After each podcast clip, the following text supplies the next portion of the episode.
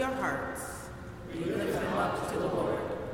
Our 16th annual National Summer Preacher Series bears witness to the gospel by reflection on the theme Lucan Biblical Theology.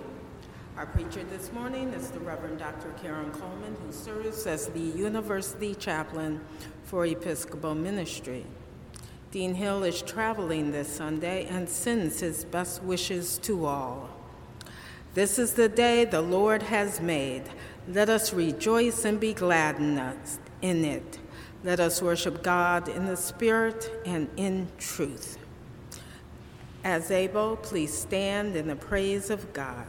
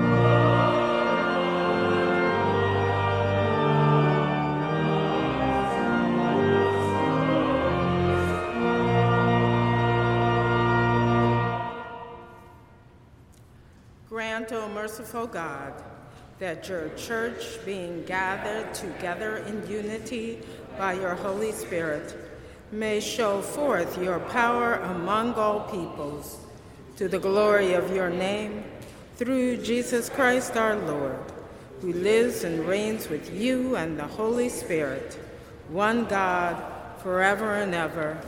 Amen. We now enter into a time of reflection on both the things we have done and the things we have left undone that might burden us throughout our days. As the choir sings the Kyrie, let us pray.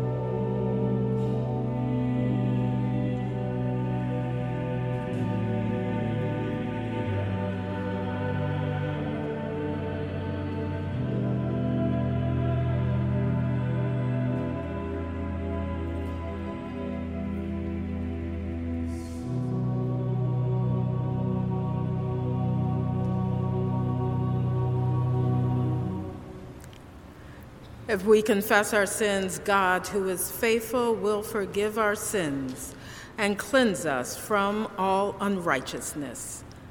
Thanks be to God. Please be seated for the reading of Scripture.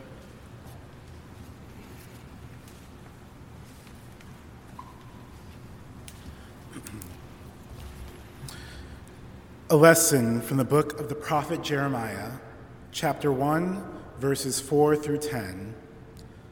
Now the word of the Lord came to me, saying, Before I formed you in the womb, I knew you, and before you were born, I consecrated you. I appointed you a prophet to the nations. Then I said, Ah, Lord God, truly I do not know how to speak, for I am only a boy. But the Lord said to me, Do not say, I am only a boy, for you shall go to all to whom I send you and you shall speak whatever I command you. Do not be afraid of them, for I am with you to deliver you, says the Lord. Then the Lord put out his hand and touched my mouth, and the Lord said to me, Now I have put my words in your mouth. See, today I appoint you over nations and over kingdoms, to, to pluck up and to pull down, to destroy and to overthrow to build and to plant. The word of the Lord. Thanks be to God.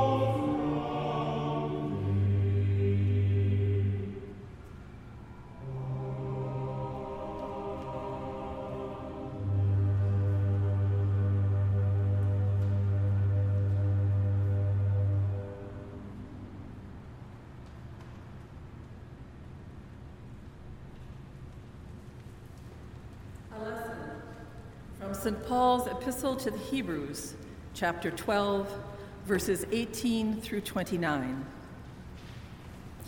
You have not come to something that can be touched, a blazing fire, and darkness, and gloom, and a tempest, and the sound of a trumpet, and a voice whose words made the hearers beg that not another word be spoken to them for they could not endure the order that was given If even an animal touches the mountain, it shall be stoned to death.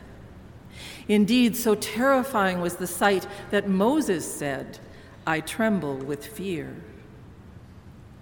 But you have come to Mount Zion and to the city of the living God, the heavenly Jerusalem and to innumerable angels in festal gathering, and to the assembly of the firstborn who are enrolled in heaven, and to God, the judge of all, and to the spirits of the righteous made perfect, and to Jesus, the mediator of a new covenant, and to the sprinkled blood that speaks a better word than the blood of Abel.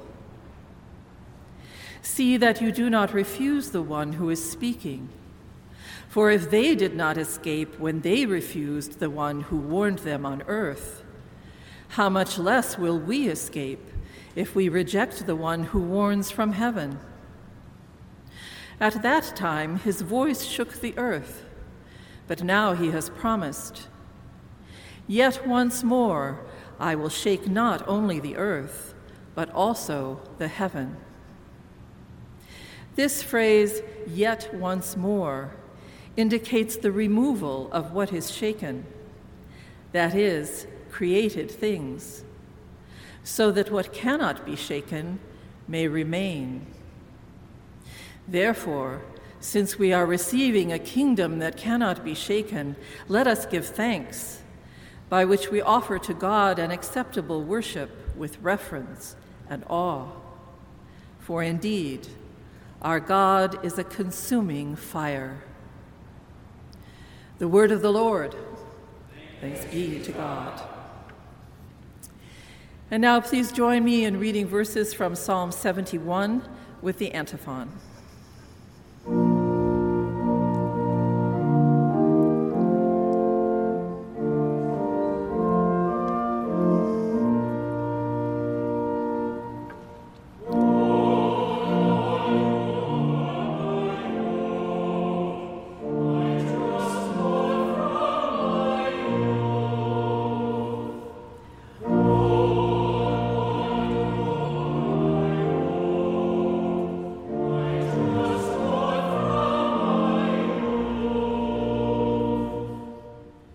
In you, O Lord, I take refuge.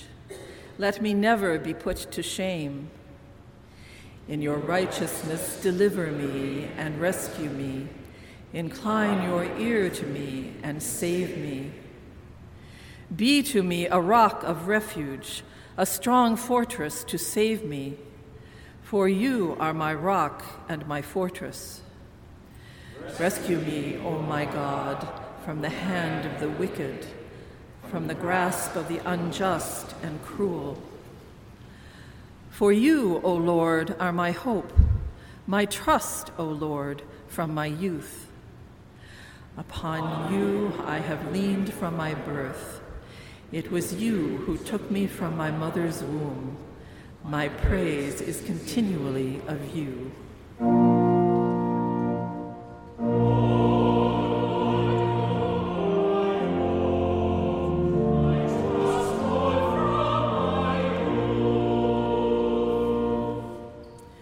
And now, beloved, rise up in body as you are able, but certainly in heart, for the singing of the Gloria and the reading of the Gospel.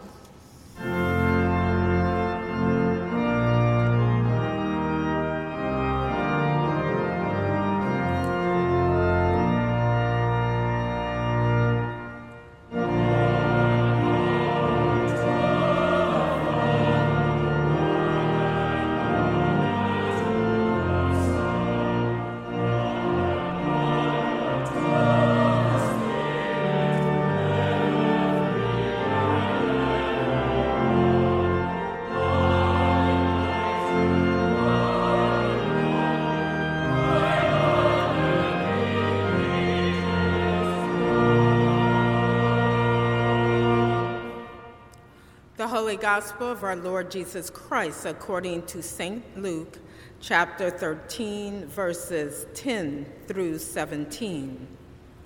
Glory to you, O Lord. Now he was teaching in one of the synagogues on the Sabbath, and just then there appeared a woman with a spirit that had crippled her for 18 years. She was bent over and was quite unable to stand up straight.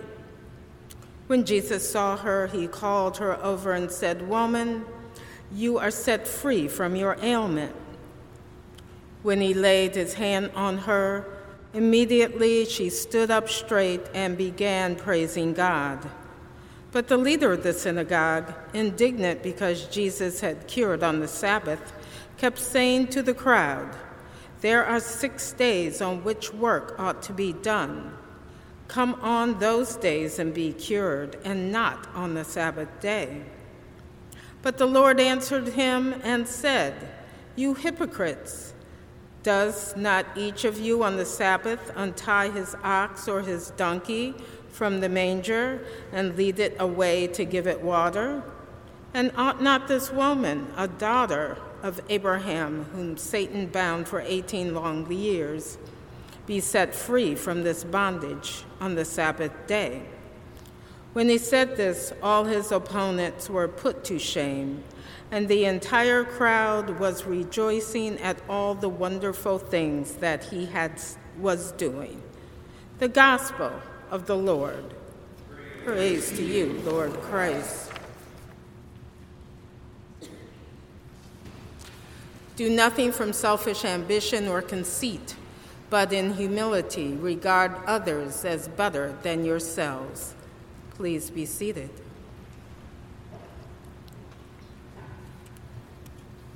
Her name was Moselle Cogman Goins.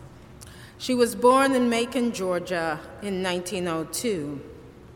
As was the norm in some parts of the South, education for African American students ended at the eighth grade so that a woman could join the domestic workforce. Not one to follow in the steps of convention, Moselle applied to the incoming class at the University of Detroit's Law School, entering in either 1919 or 1920. She arrived for her first day of class and came into the office to register and was met with a deafening silence, a direct quote from her granddaughter, Pat Rincher. Nevertheless, they allowed her to attend class. After her first year, she was told that some of her papers weren't quite up to par. Not to be deterred, she rewrote and submitted those papers, and the law school allowed her to advance to complete her second and third year. The Detroit Free Press published the 1923 graduating class from the U of D Law School, and Ms. Cogman was among the graduating class. However, the story didn't end well. A week after the picture was published, she was called into the office and told she never completed her assignments from her first year, and therefore they would not confer a law degree on her.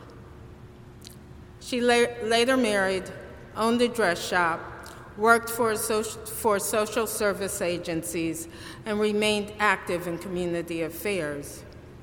After a conversation with Pat this week, we realized that Mrs. Go- Goins and my grandmother, Eunice Gunther Laurie, were friends and very active in the Detroit African American community. My friend Pat recalls the law books that were in her grandmother's library and how people would stop by the house for consultation and advice. Detroit attorney Leslie Graves tried in the 1980s to petition U of D Law School to grant her law degree. The school only gave a commendation, but no degree. Currently, the Honorable Kathy Gilforth is leading an effort to confer the degree for the class of 1923, which is the year of the woman. Mrs. Goins passed away in 2002 at 100 years old, a pioneer and a tra- trailblazer whose story deserves to be lifted up and acknowledged. Cole Arthur Riley writes in her new book, This Here Flesh You cannot tell the story of injustice without telling the story of power. Injustice has survived by cowering behind the guises of morality and ethics and that power which is stolen, malformed, or inequitable will, no matter how well intentioned, always cast its weight in the wrong places. This is rarely accidental. Injustice has survived by cowering behind the guises of morality and ethics, end quote. She goes on to quote the civil rights activist Bayard Rustin. When an individual is protesting society's refusal to acknowledge his dignity as a human being, his every act of po- protest confers dignity on him. I don't know if the expression we made it through is an apt description to describe this historical event. However, there are still people who, to this day, generations later, who are still figuratively carrying the weight of the world, the weight of daily injustices and microaggressions, the weight of grieving young people, the weight of this week trying to get to your job on time if your only options are to get to the work on the orange or green line trains. What I do know is that people will always come together in the face of injustice to support each other, cook for each other, hold each other, cry with each other, hold space for each other, when on some days that was all that is that we can all offer. It is love and an awareness that no one should have to shoulder anything alone that keeps them together. If you have been listening here or have listened the past several Sundays, you know that our Hebrew Bible readings have proclaimed harsh and judgmental words from the like of Amos and Hosea, from Isaiah, and this morning from Jeremiah. While this morning's reading describes the call of Jeremiah to be God's prophet, despite Jeremiah's protest that he was too young for the job. Jeremiah himself describes that job given by God, which will unfold in the coming chapters of the book named for him. It's this, he describes it this way See, today I appoint you over nations and over kingdoms, to pluck up and pull down, to destroy and to overflow. Please notice this, something else in this morning's reading from Jeremiah the last phrase, to build and to plant. We sometimes forget that the prophets, in their harsh language, were calling the people of Israel back to their lives, back to lives faithful and responsive to the will of God. Using Jeremiah's imagery, we must remember that plucking up, pulling down, or even destroying or overthrowing in God's garden are action that needs to happen before new growth before the new growth that Jeremiah talks about can occur. So this Sunday I want us to try something. You know they say that when you are tense, we hold our shoulders up near our ears. So try this with me. Hold your shoulders up to your ears in a tense position. Then try to move your head to the left, now to the right. It is hard. Now try to move your body to the left, to the right. It's hard. Now let go with an exhale. There's an expression he, she, they look like they're carrying the weight of the world on their shoulders. What we just did was an example of that statement. When you are carrying the weight of the world, it is hard to move. We don't know what weight the bent over woman was carrying. Perhaps she was the victim of some sort of oppression Perhaps her binary pronoun did not match their non binary authenticity. Perhaps she was the victim of domestic abuse. If it wasn't for the fact that she was bent over, she would have just been another woman going on with her day to day activities. But Jesus noticed that she was carrying the weight of the world and had been for so long that people assumed that she had an infirmity. But Jesus sees her suffering and heals her on the Sabbath. Notice here that Jesus approaches the woman, not the usual healing stories of the infirmed approaching Jesus for healing.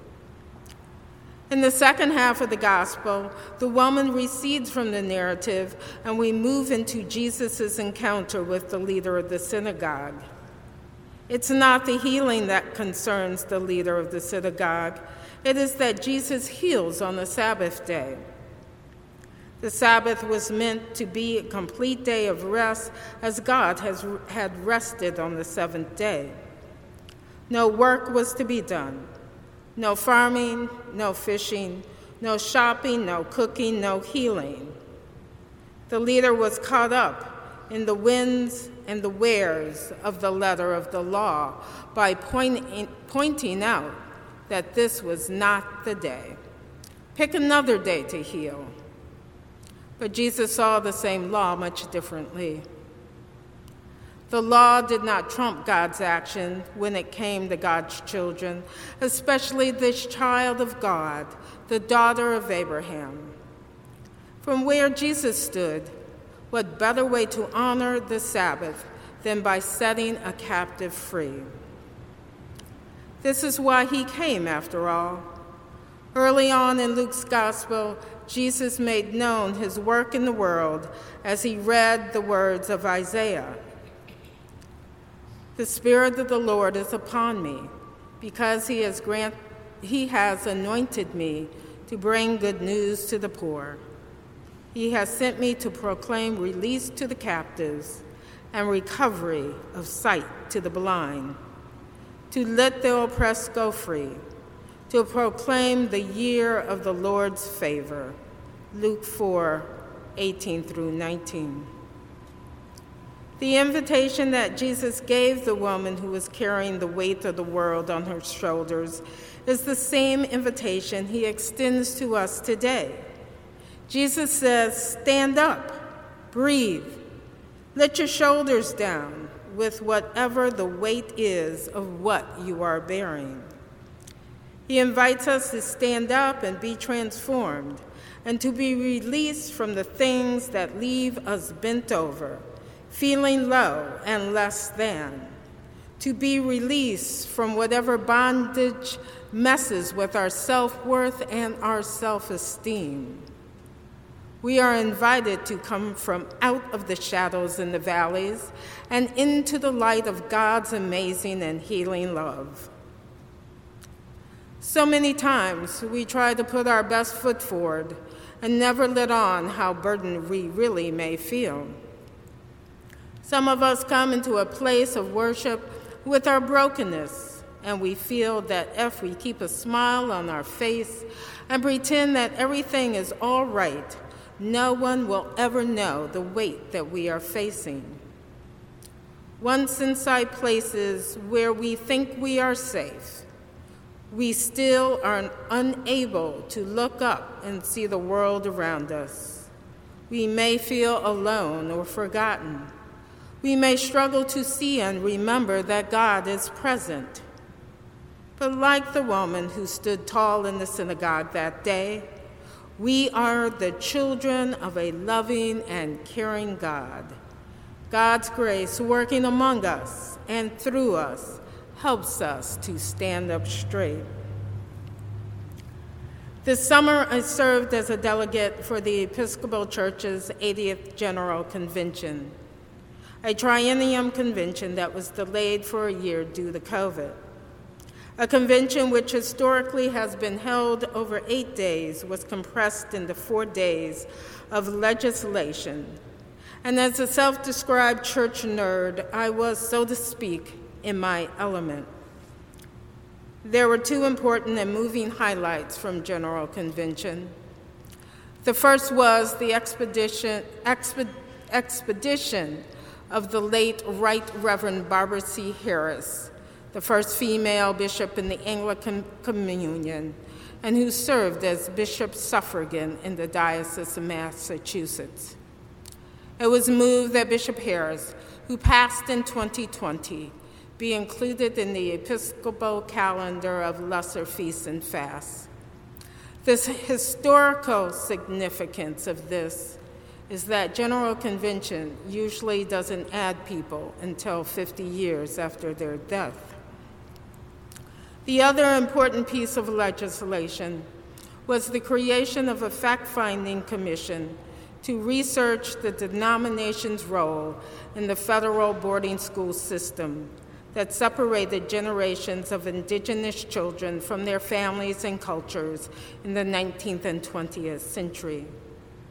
These actions come as U.S. Interior Secretary Deb Haaland kicks off the Road to Healing, a national listening tour in which the Secretary will hear from survivors of boarding schools in the United States. Convention members heard testimonies from clergy who had officiated at funerals for children whose remains had been repatriated from the former Carlisle Indian School in Pennsylvania. Others spoke of pushing the city of Albuquerque to acknowledge that children have been buried beneath a public park constructed on the former site of a Presbyterian run boarding school. Still others shared their experience as survivors themselves or descendants of survivors. Ruth Johnson of the Navajo area, Navajoland Area Mission attended two boarding schools, an experience which is still hard for her to speak. She spoke about being ill and being built, beaten, and ended with, I could have easily been one of those who didn't make it home. To quote Bishop Mark Lattime of the Diocese of Alaska, this is important work, and it's for all of us. You may think your diocese doesn't have a history with boarding schools with Indigenous people. And while that might be true, there isn't a diocese in this church that doesn't have a history with Indigenous people. I want to tell you there is no day, week, hour, or moment that the God who formed and created us does not see our plight or hear our cries. Our God energizes us and gives us hope no matter what trial, burden, or injustice we might face. And God gives us one another to share in that hope. I would like to stand before you and preach that we are beyond being bent over, carrying the weight of the world, but we all are aware that recently we have witnessed firsthand the actions of the weight that is being pressed down on innocent children, the weight being pressed down on those who feel they are not heard, the weight of families whose loved ones have died as a result of gun violence. We are never in a position in God's eyes to oppress another, belittle another, scare or gaslight another, or to act like another is less than. That thought that it doesn't happen here, it won't happen here, it doesn't apply to me, disconnects us from the love of God and from our neighbor. Like so many prophets, known and unknown, past and present, like Jesus himself, we have been put on this earth so that we might find a way to ease one another's pain and release from bondage and set them free. To raise up people and children who will stand tall knowing that they are precious children of God and worthy to share in God's love. It was a Sabbath day when the bent over woman was told to stand and stand she did and praise God. With God's help, any day is a good day to help others to stand. Amen.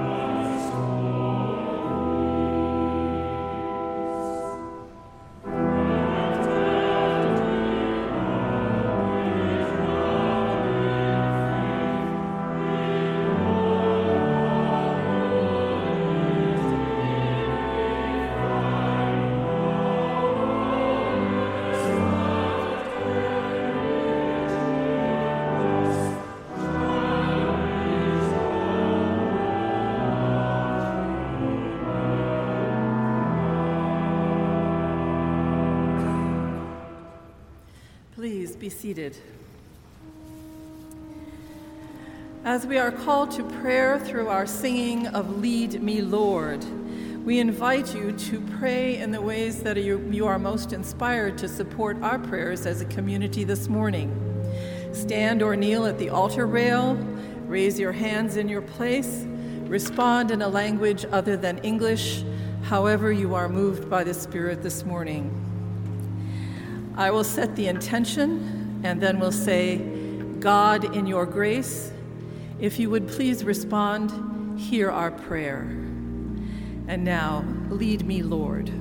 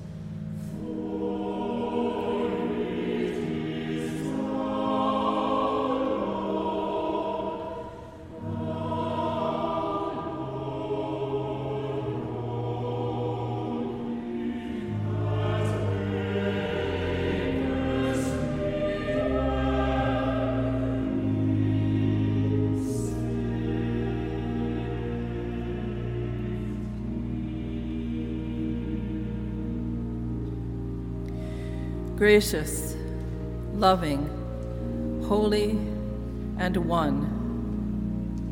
We pray with and for all who confess your name, for our unity in your truth, for our life together in your love, and for our revelation of your glory in the world. God, in your grace, hear our prayer.